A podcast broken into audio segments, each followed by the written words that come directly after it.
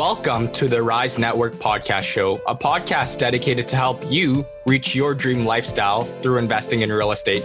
We're going to be sitting down with new, intermediate, and experienced investors to talk all about real estate and how it has changed their lives. If you're looking to scale your portfolio or even just get into real estate investing, you're in the right place. Make sure to tune in. Hello, everyone. You are listening to the Rise Real Estate Investing Podcast with your host, Austin Ye and Mayu. What's going on, everyone? Austin, I feel like you're like racing into the intro now, eh? I'm racing into the intro. Yeah, yeah. You know, I don't know, man. Today's just been a very busy day. Yeah. Um, I have uh, very little patience today. it's just been nonstop, nonstop. And uh, I'm a naturally introverted person, believe it or not in the sense that I lose so much damn energy speaking. Like I, I, it's mm-hmm. exhausting for me, right? And that's why with the wholesaling side, it's not in my nature to be speaking all the time. But now we've we've hired someone for the Rise team, like and and a new v- virtual assistant who would be helping us on the editing, social media side, so on and so forth. And also, I we hired someone in Ontario Property Deals, Fast Ontario Home Buyer, the wholesaling, and I had orientation for both today, plus seller phone calls because Waylon's in Mexico and it's just been like and, and yeah. like my other stuff. So I've just been like wanting to crawl up in bed and just you know wait till yeah. the next day. What's your What's your personality index? Do you remember? What's my sorry? Your personality index. Did you, did you do that tool? I did it, but honestly, like I just quickly threw it aside. The thing is, if I don't figure out a way to implement it ASAP or anything like that, or like it just doesn't resonate with me for any personal reason, I forget about yeah. it. So I, I rank as a, a venture on that, which is very similar to exactly what you just talked about which is like social like like social cues just aren't my like strength right? Like i just hate like interacting with people. I'm just like very like silo just like do my own thing. But it doesn't mean that you can't interact with people. Like you and i can have a conversation. Like i can go to a networking event that's fine. But you walk out of it and you're just like oh like i'm done. Like it's just it just doesn't energize you it drains you right? And so like i'm yeah, very that and to get yourself in the networking event is also hard. Like when yeah. you're in there like you just kind of it's not, I was gonna say you feed off the energy, not really, but you do what you got to do. Like it's engaging conversations. It's fun, yeah. Like yeah. don't get me wrong, it's fun. It just takes a lot of time, and I'm sure a lot of our audience can can relate. You know, I realize a lot of real estate investors outside of the ones that are just on social media all of the time, which is a small population of them. Yeah. A lot of us are introverted in nature, eh? Yeah, yeah, that's that's that's what I thought was interesting. It's just like our, our like our listeners might listen to us and they might just assume that like like I honestly assume that you are definitely more social, right? Just like looking at your social like presence, like you're always on stories, you have no problem going on lives. Like it's like yo, like Austin's like more social, right? Yeah. Um, to hear so to hear you say that it's draining as well, it's uh, it's pretty interesting as well. Yeah, yeah, definitely, man. Um, so yeah, do you do we want to quickly talk about like what we've been up to on the Rise side, like our new hire and and some of the plans? I, I don't know if we'll get deep into the plans in the pipeline, but why we ended up hiring a virtual assistant. Yeah, I mean, so so podcast is one arm of Rise, right? So if you guys are listening to podcast arm, um, the the VA's role on that is more so to streamline the process. So ideal, the ideal state for myself and Austin is we hop on, we record, we hop off, and that's it right? That's like the golden like state that like we should be able to get to really with one VA hire, which is like super efficient on that side. Um, but also with Rise, I think like we just want to we want to grow the platform. It's I think Aaron Bay actually made this comment on your post today, and it was a uh, it's a platform by investors for investors, right? And I was just like, yeah, like that's exactly what it is. There's no like sales gimmick. There's no like upselling really here. Like it's just really like a community of like-minded investors that are just like helping each other, right? So um, our role as, as kind of like the facilitators of it is really just to ensure that we can keep providing more and more value, right? So Schwabe is doing the YouTube videos and the mapping out of different areas. Mayurin's going on live. Ishan Happy birthday, Mayurin. Well, it's not his birthday when he hears this, but we're filming it on his birthday. um, uh, Ishan and Schwabe are facilitating our in our virtual networking sessions, right? And so the more that we can streamline for all these events, the more it frees up everyone that's involved time to do more and more and more things, right? So exactly. that's really that's really the objective for uh, the way I see it on the VA side. Um, and so we can also focus on telling people to make sure to like, subscribe, and comment, do whatever to support this podcast. All right. So this week we've got Corey McKinnon hopping on the podcast. And, and for those of you that don't know, myself and Austin were, were coached by Corey previously. Austin started off with him, and then I saw the success that Austin had, and I basically hopped on as well. Um, Corey's a full time real estate investor now. He's got experience um, in a multitude of factors, right? Whether it's like finding off market deals, VTBs, development, you name it. Corey's kind of done it all. Um, he started off as a uh, cor- in the corporate world, like majority of us, but today he's helping a lot of people kind of um, really like exit their nine to five, right, and exit their corporate jobs. Um, I'm actually a senior coach on his on Corey's platform as well. So really, the coaching program that he runs, the entire motto behind it is just to do bigger, do it better, and do it faster, right? And we get a ton of questions from people about like, is it the right time to hire a coach? Um, like, am I suitable for a coach? Like, is a coach really necessary to succeed? We get into all of those questions and answers in this podcast um, from Corey himself, right? And giving his thoughts into it. Make sure you guys tune into this episode. It's going to be a fantastic episode to listen to. Hello, everyone. Today we are joined with our very special guest. And I always say very special guest, but it's not last time I didn't mean it, but this time I really, really do mean it. We're here with Corey McKinnon. Corey, how are you? Doing excellent, guys. Yeah, for sure. Corey, so myself and Austin, I mean, I hope we know you pretty well at this point, given you spent almost a better part of a year for, with me and over a year now with Austin. But why don't you give every all of our listeners a quick update on um, your your backstory? Sure. So yeah, depending on how far back you want me to go, but um, you know, I'm a former national level athlete, turned, uh, you know, worked in corporate and kind of put that same kind of work ethic into my corporate day job up until about seven, eight years ago when I retired. Started investing in real estate. This is going to be year 16 in the summertime. So I, I try to stay youthful and look young. I'm, uh, I'm 45, but I've uh, been doing this since I was 30. So for all these people that are worried about not getting their first property and they're only 25 years old or 22 or 28, 29, as long as you guys get a property before you're 30, you would have beaten me to the punch. And, you know, ever since I left corporate, I, I had people reaching out to me saying, Hey, how did you do it? I want you to, you know, you were the only person that could ever hold me accountable. You're the only person that motivated me or inspired me to take more action and, and uh, move towards my goals. So now I do real estate and business coaching. Um, it's a, it's a big part of what I do. And it's, it's just been snowballing out of control um, in a good way for sure. And, um, you know, have a pretty big portfolio. We do multiple different strategies. I've done lots of the different things out there to do, whether it's flips or burrs or furnished rentals or regular rentals or money lending or development or right now I'm working on a land development play too, conversions. So yeah, it's, it's really exciting guys. I mean, when I always come back to the burr though, I mean, that's kind of like my bread and butter. Yeah. So for anyone that doesn't know, there's a lot of different podcasts that Corey's done in the past um, definitely check that out. Like a uh, like YouTube videos, podcasts, your own Instagram page, all that stuff.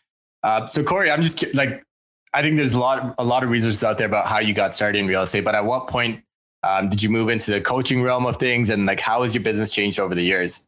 Should we jump into that? I- am thinking we can even take it a step back because Corey, like you're a national level athlete. Um, you got into real estate. I'm sure you you had a coach. Like you before you did coaching. I'm assuming you had a coach. Can we talk about that experience, and then we can transition into how you got into that coaching space. Okay, so just cut out my my question, and Austin, you just start.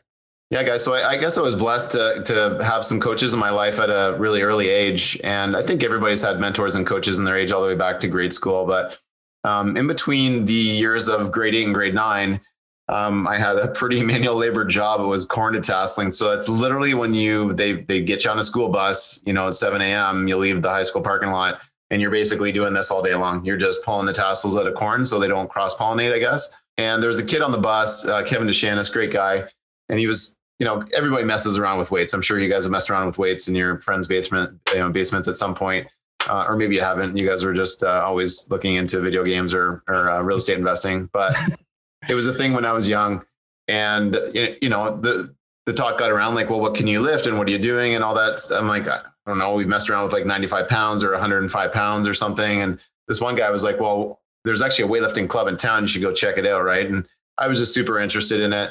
Um, always been interested in different, different things, different sports. You know, my, my parents never put me into the typical Canadian sports like hockey and soccer. And it was like, my dad cut me off a pair of golf clubs when I was in grade three and I got into golfing and, you know, did weightlifting. Um, so basically long story short, the coach of that uh, that club was a two-time Olympian and had gone to Commonwealth Games and Pan Am Games and everything. You know, hugely, hugely well respected in the community all across Canada, and no better person to train under.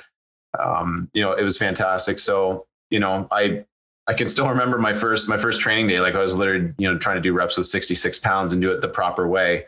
And from there, I went to being one of the youngest youngest people in Canada to lift 300 pounds over my head. I did that um, before I was 17. So I did that when I was 16 and um, got to represent Canada on a few different occasions. Junior national champion under 20, and then top three once I was over 20. Did it all clean. Um, and hung up the belt when I was about 26 or 27. I, you know, at that point, I'd been lifting weights pretty hardcore for half my life. And I'm not like a big guy. Like I was, even when I was competing, I used to compete at between 165 to 170. I'm still the same weight that I was back in college and high school. And I'm not a really big, even my, even my joints, right? Like my wrists are not, I'm not like a big, huge farm, farm boy. Right. Um, so to me at that point, I mean, I'd, I know I'd push my body as far as I could, hung up the belt and got into some other sports and whatnot, made a comeback, I guess five or six years ago, just to show my kids what I'd done before and uh, won nationals for my age group three times and won Pan Ams and was training for worlds. And then all this interesting COVID stuff happened and so on and so forth. So yeah, that's, that's my thing. I mean, everybody had, um, I had aspirations of going to world championships or junior worlds or some of these different things. Never did, but I got to try out for a lot of the big, you know, I went to um, Olympic tryouts, Olympic trials in um, 2000 and tried out for Commonwealth Games and some other big events too. So very cool. That's phenomenal. And how integral would you say the coaching aspect? I, I, know that this is a real estate podcast, but a lot of these are transitional into real estate as well, right? Like coaching is pretty much in any industry you go to, it, it's it's it's it's not exactly the same, but it, it does play an important role in success. So, how did you find coaching um, as a tool for you to be successful in weightlifting? Because I'm sure you had the grit yourself. You enjoyed it. You were go, you were hitting the gym. You probably didn't need motivation to go and push yourself. Like where did where did that become? Um, I guess uh, where did that help you in your journey? Definitely, I think it. I think it taught me at a young age. I mean, you saw the people. I think the biggest thing that I look for and I think it's a huge success indicator is when somebody is just willing and they are coachable themselves. So, like, there was probably about 25 or 30 of us in that club. And you quickly saw the people that actually took the coach's advice and, like, you didn't question the coach. Like, why would you question someone that has been to the Olympics twice? Like, I don't know. Um, but there would still be, people that would do it or not continue to follow through on some of the basic things that the coach was advising. And, you know, either people took off in the right direction or they plateaued or they they um, did poorly. So I guess it taught me at a young age just the importance of being willing and coachable. And it's it's just something that's and obviously you got to have the grit and the hard work and determination as well. You can't just check out. I mean, everything in worth in, in life is worth working for. It's hard work. So and you know, I carried that on into my corporate career where you know you, you get these part time jobs in high school and college, and you're like, yeah, maybe I'll be a manager or something, right? But they're not going to give you a chance to be a manager because they want somebody in there that's going to be a lifer. If you're working retail or if you're working some of these, I don't want to call them menial, but um, some of these jobs where you know there is definitely a limit to what you can do and what you can achieve there. So I guess I found a, a job when I was 19 or a, a, business opportunity. It was being a Student Works painting franchisee in Sarnia, Ontario, and like literally the write up was like, you know, wanted managers. Have you always wanted to be a manager but never given the chance? You know, hard workers apply, need a driver's license and crazy work ethic. So I applied for that, did very well over a couple years and moved up through the ranks there to be general manager, area manager, vice president of Eastern Canada. I'm going to stop you real quick. When you were moving up the ranks, did you have a mentorship along the way or was it just purely through grit? Um, no, there's always somebody obviously above you. Even when I was at the VP of Canada role, like I reported directly to the owner of the company and, and, you know, Chris Thompson, great person, still a mentor in my life still reach out to him for some advice um, and different topics that you know that uh, I might need help with or assistance on. Right, but you know he's been a member of uh, Wyatt um, EO for decades, and yeah, just a very very smart guy, sharp guy. Yeah, so I, I, think having mentorship in, in different parts of your life. You know, when I transitioned out of weightlifting, I, I went, okay, now what's my new challenge going to be? Well, I'm going to get into running and biking. So what did I do? I sought out one of the better coaches in Ontario uh, Chris Helwig, and I'm like, hey, I've never put to, put a plan or a program together. You know, can you help me get started? So, you know, I'm not afraid of this sort of stuff. A lot of people are like, well, I'll go figure it out myself. And yes, you can, but it's going to cost you time or, you know, you know, battle wounds, battle wounds on the on the battlefield. And and some people are just that coachable. Some people are money. It costs you a lot of money to make mistakes. time. Very true. But, but Corey, I, I guess one of the questions that myself and Austin, we get it quite a bit, right? Like just you know, having gone through coaching programs and it's definitely a significant investment for a lot of people as a whole, right? So being a coach, I'm curious, like on your end, um, like who do you like? What type of people do you think benefit the most from coaching, and and what type of people do you think just aren't ready for that coaching step right now? Definitely great question. So I guess in real estate, like there's there's people that can get you to your first couple deals, okay? Because in the beginning, most people are moving slower anyways. Like I look at the speed of some of my first deals I did, my first maybe three or four deals. And I really didn't know what I didn't know, but I, I'm a quick learner and I threw myself into the pool and learned how to swim. Right. And that's, that was with the guidership, uh, guidance of a good realtor, some other local investors. And this was like, you know, I started investing, keep in mind, two, 2005. So it's not like we're talking about a totally different era, but, you know, was access to all the information that there is now out there definitely not like there wasn't really anything on the internet so i was actually using like yellow pages white pages like literally working the phone you know asking people questions you can't help me great do you know someone that can help me it was like doing detective work old school back then so i guess um you know to to shorten the answer it's it's for it's for people that have gone as far as they can go with all their own resources and now they need to tap into somebody who's been to a higher level okay so i mean my portfolio is approaching 100 doors been doing this for a long time. And I mean, I've coached hundreds and hundreds of people on peak performance, whether it's in business or real estate investing or sports. I think there's all fundamentals and, you know, they're all applicable to each other.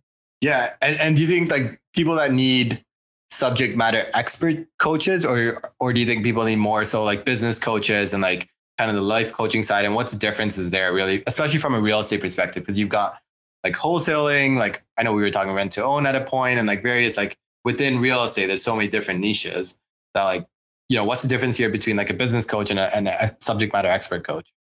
Yes. Well, you know, even real estate, when somebody's looking to dramatically grow their portfolio, at that point it is a business. Okay. So they are wanting to expand a business and the obviously the product is acquiring more properties in the portfolio. So I think when someone has a good understanding of business fundamentals, that's totally applicable to real estate. And hey, it's also mindset too. So, you know, I'd say probably 25 to 50% of the time I'm helping people work through some mindset concerns, uh, limiting, limiting mindset issues that they, they actually can do what they're looking to do. But, you know, we mess ourselves up a lot of the time. And um, what's the biggest problem? Usually it's, it's getting in the way. It's actually that person that's on the other end of the phone. And that's all good. Right. So we work through that stuff as well.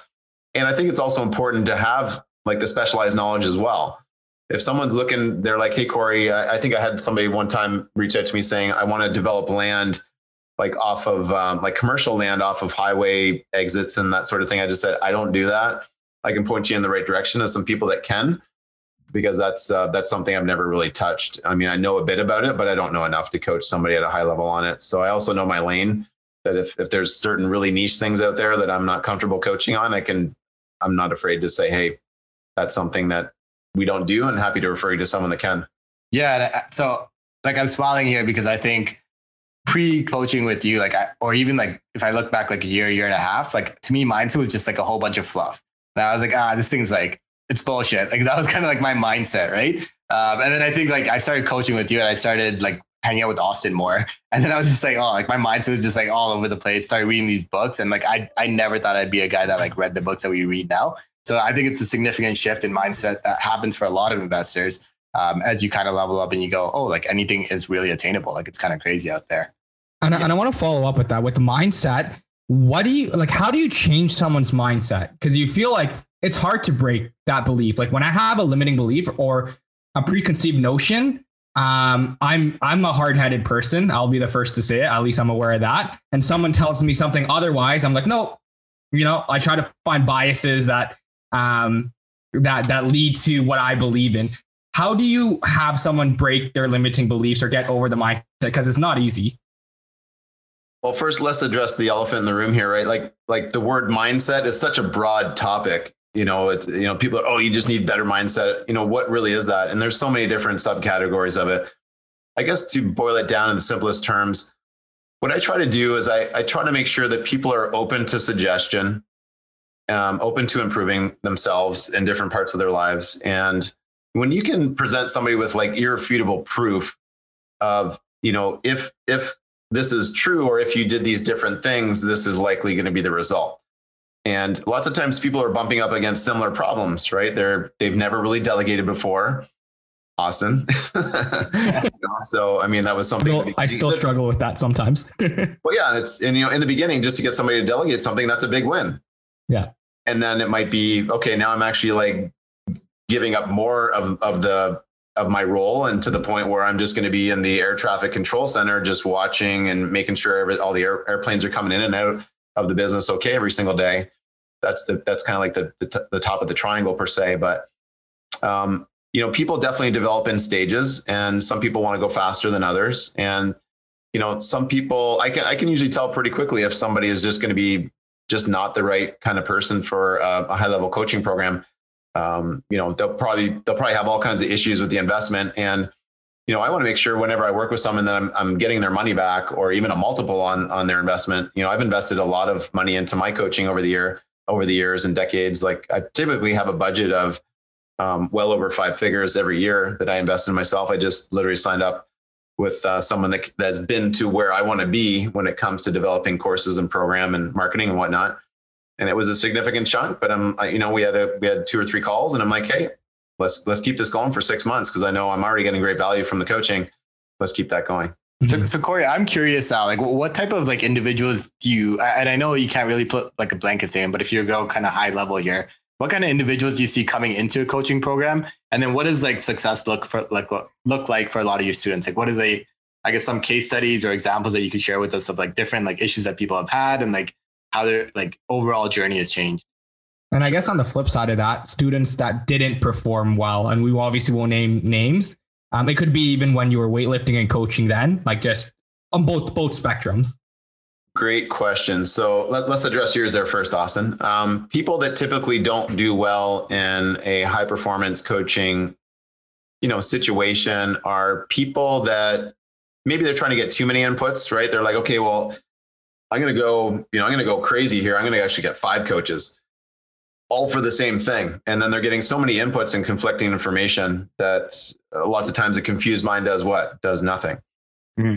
And you know, the people that think that they could solve their problems just by writing a check, you know, it's like, okay, so if I write the check, that's it, right? It's like, well, no, um, let's yes, we got to get the money part of it out of the way, but there's also this thing called you know hard work and effort, and we're always constantly adapting and you know doing new iterations to the plan.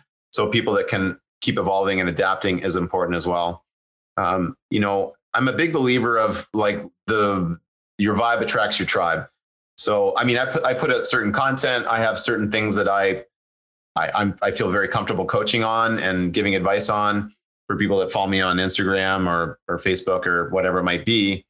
And, you know, I track that kind of a person back typically, right? So I'm like the healthy, wealthy dad that's done a lot of multifamily investing and lots of other strategies here too. And I help people get through limiting mindset beliefs and go further faster. So if people are into that, you know, I've never really had to market or advertise for what I do other than, you know, paying for some good photography and, and, uh, sorry, video work to be done every month. But, you know, so I guess those are the kinds of people that are coming into my program. Like they're, they're, they're pretty realistic. They're, they're coachable and willing. Like I, I wouldn't bring them on if they weren't. We have a, we have actually have like an application process and a vetting process for before we working with people because we want to make sure that they do well. Right. And we want to make sure that people aren't getting through the goalposts or squeaking in when they really all they all they thought they had to do was write a check, right? So you got to put in the work for sure.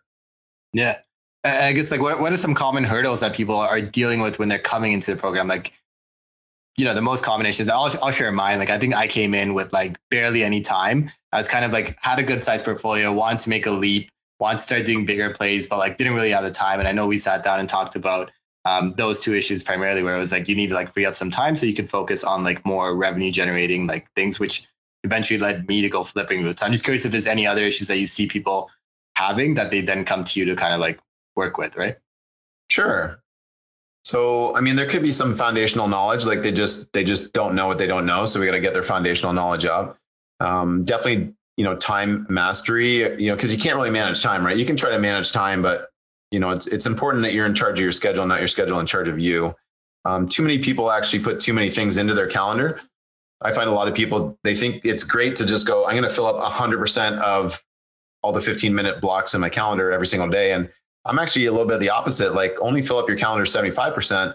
So then you actually have the time to take on these things that might just get dropped on your, on your desk and they might be a bit of a, a landmine that you have to go deal with, right? And that stuff happens all the time to top performers. Um, so there's definitely time. There will be some branding pieces, like how do you how do you position yourself as the expert and the authority? A lot of people aren't sharing the journey properly.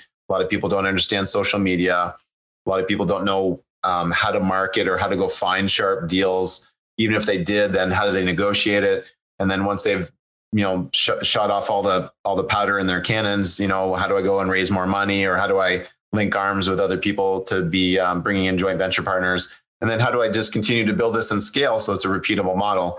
Those are typically the the, the hurdles that people are bumping up against: money, um, branding, time, deal flow, marketing. Awesome. Thanks for sharing that, Corey. And um, I, I guess for coaching, for people who are looking to explore coaching, what is coaching? What is not coaching? Because I, I want to give one misconception, for example, to, to, I guess to further specify my question. There's a saying: "Give a man a fish." I have the saying right here. You feed him for a day, teach him how to fish, and you feed him for his lifetime. Some people who get into coaching, what the answers, right? They they expect the coach to do everything for them. So, what are some misconceptions about coaching if someone's looking to get into hiring one? Sure. And maybe I can I can compare and contrast that with mentoring or mentorship, right? So to me, typically mentoring under somebody would be a free type of a thing. You're you're giving up your time to really literally like learn and be in close proximity, maybe even just like literally shadowing somebody that has had your success or the success that you want to have like full immersion, right? So call it like a, a, a full working week, uh, multiple weeks in a row, or definitely part time. So that would be that would be mentorship, where someone is actually you're you're sharing your time, and you're also be given some activities in their business where you can learn, and you're learning like literally from um, from being right inside their business. Coaching is helping people fill in the gaps that they may not be aware of, right? So there's there's these blind spots, right? Everybody's got a blind spot. Like I can't really see my hand right now except for on the video, right? So um, you know, it's helping to uncover people's blind spots, helping to exploit their strengths and their talents, and I think building the right team around them so that they can actually go to the next level and helping them what they don't, you know, understand what they um, don't don't know per se. Do I give people all the answers? No, that's actually not the point of it. It's actually to shine a light down the dark hallway so that they can actually see and uncover the answers themselves. And if they're, I mean, obviously they're really stuck, you got to throw people a bone, but um, at the end of the day, the, the student is the one that does the heavy lifting. We have the systems and the training and the know-how here. Um, and again, it comes down to that willingness, coachability, and and work ethic to be able to follow through.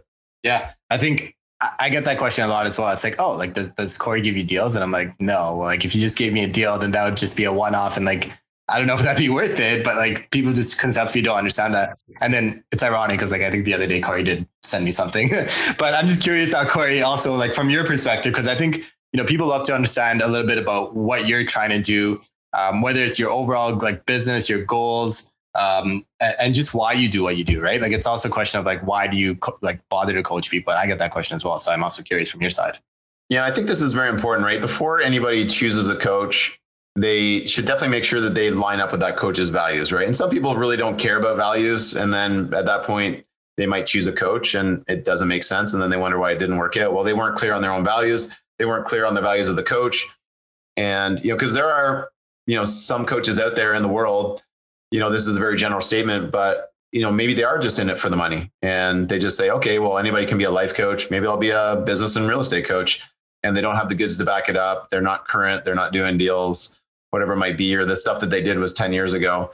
You know, um, if anything, I want to make sure that I'm always current. I'm, you know, I just uh, tied up a deal on Friday. So, you know, like a couple days ago. So I'm, uh, I'm still doing, I'm still very active in what I do. All right. So that that's important. And they also have to have the right personality type. Like I, I love giving back to people. It's a very selfless industry. It's one of those things where you definitely have to give and give and give. And, and then you finally start to see the light bulbs go on with somebody maybe two or three months down the road and then you can continue to ride that momentum and continue the success wave from there right? So if you have someone that doesn't really want to be a coach but they feel like they had to be a coach to try to make some money that's got to be one of the worst scenarios out there. I've been doing this you know look for a track record. You know i've got a lot of reference points going all the way back from like literally the first time i got approached to coach anybody was back in like grade four. Like somebody needed a tutor and i'd never even had a part-time job. I don't even know if i had a paper then yet. I think i got my paper in grade five but um, that was kind of like my um, my you know what is it, taking the blue pill or the, the red pill or whatever into into that world. I was a I, I continued to mentor people all through grade school, high school. I was on the peer tutoring club, and then also in college. And then you know my first uh, you know when we talked about student works painting, I, I trained franchisees after the in, in year three. I was promoted to a, a uh, recruiter trainer, and so I've literally been doing this for like almost thirty years actually 30, yeah, probably even more, 32 years or something like that. It's, it's been decades. And I think if I didn't like it, I would have quit by now. Um, it just gives me a lot of grat- gratitude and gratefulness that like if I go pick up another deal, it changes my life a little bit. But if I teach, like Austin was saying, somebody how to fish and continue to fish for the rest of their life, I mean, all of a sudden that person is on a totally different trajectory. And that's huge, right? We're changing lives here, and we really are because real estate is such a powerful investment asset class. I wouldn't be where I am with real estate. So, and I wouldn't be able to do what I wanted to do. I'd probably still be grinding it out if I didn't, if I wasn't able to get such a, you know, great returns, you know, 25% year over year, cash on cash or more with real estate. Perfectly said. That's amazing. 30 plus years in coaching. And you know, it's funny how uh, someone approached Corey when he was in grade four the coaching life chose Corey. Corey didn't choose the coaching life. I said no, That's but I was up for the challenge. And um, you know, you also have to get better at your craft too when you when you have to teach it as well. So so let's, let's talk about something here, Corey. And it's not directly related to coaching, but I'm curious, like the real estate market as a hot is is uh, as a whole is is crazy hot, right? Everywhere in Canada. It's like, what are you advising your students and overall, like, how does that change anything from like a real estate investment side for like people that are looking to get into it? A lot of our a lot of our listeners are like newer investors that have like maybe two or three properties and they're just getting started. I'm sure they're all struggling with kind of the same thing, right? So like, what are you advising people in general right now? Yes, well, there, there's certain fundamental truths that people should always be following when it comes to real estate investing, and I'm never a big fan of overpaying for anything or buying into the potential future potential of a property. You know, there might be the odd scenario where it's such a good multifamily deal in such a good part of town, and it's there's so much potential that you pay into that a little bit because you know like the, maybe the listing agent or the seller they just don't know the full potential and you know you do. So you have some sort of strategic advantage there. But i think a lot of the, the fundamentals remain the same. Like buying on sale is always a good thing making sure that you know the numbers of what your return is actually going to be in year one and I mean, one metric that we always look for, and mentioned it before, is like making sure that when you look at all the different income streams, whether it's cash flow, mortgage pay down, or appreciation, we always use modest appreciation, two or three percent. You know, not seventeen percent across Canada like last year. Um, just making sure that you're making a very strong return because otherwise you could just go lend your money out as a hard money lender and make 10 12 14% on it and probably not have to worry about tenants or toilets or anything. All you got to do is sign paperwork every three to six or 12 months. Right. So you got to make sure you're buying on sale. You got to make sure the numbers make sense. And I mean, there's obviously other things that you want to make sure check out as well. Like any kind of problem or challenge with the property is overcomable pretty easily. And you don't have to do major, major renovations to repair them. Yeah, so we've been talking a lot about, um, I guess, coaching from the aspect of real estate investors. But Corey, we know you're a family man. Um, you are you're you have four kids, right? So your hands are pretty tied. Um, are you teaching them anything about money, wealth, health? Like, how, what what kind of lessons are you implementing in everyday life? Very cool. Yeah, I, I like to try to make sure people know that I'm like uh, the healthy, wealthy dad. And you know, you you're doing something right when we had a big mirror in the garage, like a it was like a staging mirror, like one of those six foot tall uh, mirrors, uh, like wardrobe mirror. And my son was like, "That's a cool mirror, Dad. Are you renting that to someone?" like, you know, when that day when my th- like my kids thought I rent everything um, to make profit, you know. So we're teaching them. You know, one one day my kid comes home, and when you can explain these things to a three or four or five or six year old, that's when you really got to have your definitions super simple so that they can understand and grasp what you're talking about. But you know, what do you say when a when a young kid says, "Dad, what does it mean to be rich? You know, what is what is money for? Or you know, why do you work? Or why do you have a job? Or um, what what's the purpose of you know what do you do on an, any given day? And when you can, I think obviously them being in my proximity is important. I take them with me to job sites and get them to do a little token, you know, splash of paint or tighten a screw or you know actually you know fix something and they got their little drill and stuff like that. I want to expose them to all different things I know my one son. Um, he's uh, his name's Massimo, and we call him Messimo. um, he's just literally going to be one of those guys where he can build stuff. Like I see what he puts together with Lego and connects and whatever he's got in his room and what he can do with wood and scraps and all that stuff. Like he loves this stuff, man. He's going to be my builder renovator.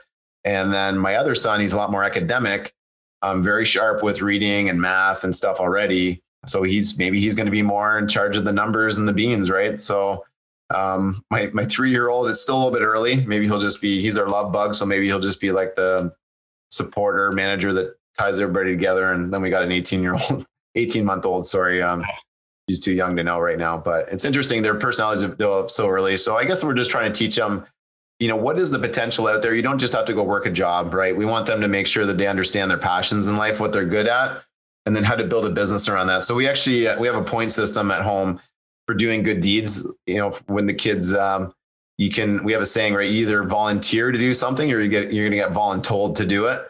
And we've got it laid out. Okay. You get one point for this, two points for that. I give five points for a business idea and uh, 10 points for their first sale. So, you know, to me, that's huge. I want them going, whoa, if I just figure out those two things, I win the game. Whereas I got to do chores for the next two, three weeks to get the 15 points. I could, if I just started a business and made my first sale, you know, we really want to incentivize them that, you know, we need more entrepreneurs out there in the world and people that aren't afraid to have a side hustle and all those different things because it's a, it's a game changer. Wow, that's actually a really unique parenting skill right there. yeah, there's um, yeah. you know, if people want to look into it, there is um kidpreneurs, I believe, is something they can look into. We bought the course for our kids. We're gonna we're on our third lockdown here, so we're gonna have lots of time. So we're gonna open it up and start working with it with the kids. And I think it's fantastic, right? Like one of one of our other parents in our in our network, like the kid wanted to have a little business and they like baking. They said, okay, well, why don't you make like you can actually bake doggy treats, right? So the parents bought all the materials. They actually charged the kid a little bit of rent and charged them a little bit of hydro because they're using the oven a lot. and they went out and made like I don't know, like a hundred bucks one month profit. It was pretty crazy. So that makes a big difference in young kids' life when they know, okay, I, you know, not that I need to work hard for money, but when I can actually make a business from nothing, from an idea or a concept. And, you know, you can even do what, what Bill Gates or not Bill Gates, um, Warren Buffett did, right? I mean, he had a paper route. I had a paper when I was young too. I tripled the size of the route, but it was all me doing it. You know, if you, if you research Warren Buffett, he actually like hired his friends, you know, as employees to go deliver the papers. He just sat back and made the money. so that's that's true genius at a young age, and then use that money to buy pinball machines and buy his first piece of property, which I believe was a farm, and the story goes on from there. I had a paper route as well when I was in grade, I think eight, and I just hired my sister who was like a year older than me to do it. And I gave her half the money, and I just I just did nothing. It was such a scam, but it was it was a great little hustle at the time. Awesome, Corey. So, it, man, you, you used to have to actually knock on doors and actually collect the money. It wasn't all pre prepaid or pre authorized, you know, debit withdrawals. And you knew who, who the who the scumbags were in the neighborhood that just weren't paying their newspaper, um, dodging your oh knocking on the door and the, you can hear the door open and the dad's like, "Tell him I'm not here." You know, I'm probably sitting in a chair drinking beer, watching TV. Like you know, and you you realize that you also get paid for results, right? I mean, you do a great service, you get tips you know that was that was huge. Um, i'm going to post a picture. There's actually a picture of me when i'm like i don't know 13 years old with all this cash and money on the table. That was the christmas tips right from doing you know good deeds all year long and delivering everything on time. So corey before we jump into our the last like general three questions rapid round questions that we like to ask our guests um, for our listeners and just kind of keeping in mind that they're generally like newer investors um, zero to three properties maybe like what, what kind of like what words of advice you have for people that are just getting started now all right, zero to three properties. That's interesting. Um, you know, surround yourself with good people. I think it's important. I, you know, in the beginning, a lot of people will make concessions with who they bring onto their power team. And even if you've only done a couple deals, one of my sayings is always make sure that you're surrounding yourself with A players because like time is so precious. And as you guys get older and you have some losses in your life and you just see how precious time is, nobody's got time to waste. And that was one thing that I, I guess maybe it's just my personality. I'm I'm pretty A type, and uh, I just don't like to waste time. So for me, that just makes a lot of sense. Whereas for some people, they're like, well, my my cousin my cousin's a realtor, or so and so's you know says they're a mortgage broker. Um, but they're not really tested or trued. So you want to make sure that you know whoever you got is like a I don't know if you're in a war. I mean, who do you want on your team? You want a sniper, man. You want some people that will really go to bat for you get exceptions for you, work extremely hard for you. So probably the best piece of advice is just make sure you're surrounding yourself with the right people. and um, you know get yourself in the right rooms too right it's like it's people are so accessible you know you guys have a great facebook group that there's so much information being shared around in there you know if you're in the right rooms as well you have a question don't be afraid to ask for help that's another thing that i tell people don't be afraid to ask for help don't struggle and struggle so long that you know you're actually losing opportunity costs because you're just floundering in in the sea without a rudder or without, without a paddle right? I mean and the flip side of that don't also be like the um uh crying what is it crying wolf or whatever? Like whenever you have a challenge and you can't figure it out in 10 seconds you just throw up your arms and say you know who can help me? That's not the purpose of the exercise either. Awesome. So now for the rapid round questions corey uh, you know the first question that we always like to ask our guests is where do you where do you see yourself five years from now? Business personal whatever yes five years from now it's, it's interesting right so a lot of businesses don't even plan five years out because it's like the world changes so much in five years but you know, I do see what I'm doing right now, you know, on a much, much bigger scale. I see us being one of the biggest coaching programs in Canada and the, obviously the portfolio bigger and to the point where I can actually take more time. You know, five years, all my kids will be in school. So that'd be a pretty cool thing. And um, hopefully school will, will actually be back in school. Maybe we'll unschool them. We never know. But, um, you know, doing more of the same, the portfolio will have grown, the, the, the businesses will all have grown. And um, yeah, just, you know, furthering my reach much more in the world. Amazing, amazing. Um, second question is if you won $10 million and you had seven days to spend it, and let, us just say you can't spend it all on real estate because that's kind of boring. Spend some of it if you want on real estate. What would you do with it? All right. So win 10 million, seven days to spend it. You know, first of all, I think everybody should enjoy a little bit of the fruits of their labor. I've never won, uh, never really bought into lottery tickets. Sometimes I'll, I'll go get the uh, Dream House lottery because I'm like, well, it's a hundred dollar ticket. It's a little bit harder to win these things when the price point's higher. But um, you know, who's kidding who, right? We all can write our own lottery tickets in this world. But if there was something that happened, $10 million, had to spend it in a week, um, would probably enjoy a little bit of it, maybe five to 10% of it, throw a big party for uh, friends and family, get people together, because I think community is so important. Um, otherwise, I would probably do another 10 to 15% as far as um, who can I help? know, there's definitely people out there that that they can't afford certain things. And for me, one of my big goals is to always um, be able to contribute to some sort of a sporting charity. Um, you know, underprivileged kids that you know, I just I got so much out of sports. Um, got to travel the world, got to work through problems, got to really see more of the uh, more of life and understand how life really works. You know, I think that's super important. And you know, probably invest in some businesses or uh, definitely some real estate as well. No fancy cars, eh, Corey? Maybe might buy might buy something. They're just such bad investment. I mean, I don't know. I'm torn, right? I used to have sports cars when I was younger, and they're you know, I, I literally saw a lot, a lot of my net worth when I was in my early 20s just go to depreciation. Yeah. Um, but yeah, I might buy a sweet car. Might buy a couple sweet watches. But awesome. you know, right now we're we're in our house of our dreams. You know, we've we built it. We don't need anything bigger. That's awesome. So if you could have dinner with anyone dead or alive, who would you choose and why? Hmm. Good question. I guess maybe for somebody that's alive, just because I'm really into business and I've seen all the different businesses this person has has grown and developed. Probably uh, somebody like Richard Branson. You know, he's a huge inspiration. Why?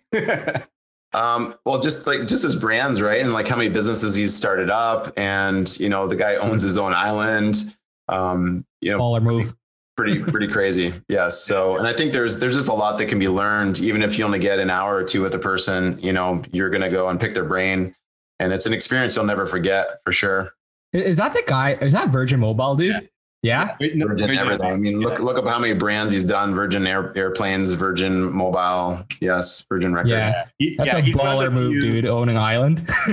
He's one of the few entrepreneurs that i think have like so many different entrepreneurial ventures versus like if you look at like Elon Musk, he's got Tesla and SpaceX. He's got some other like side projects under those companies. Bill Gates has got Microsoft. Warren Buffett's got like Berkshire Hathaway, whatever. But like Richard Branson's actually got like so many different entrepreneurial ventures going on at the same time. So like I find that side pretty cool as well.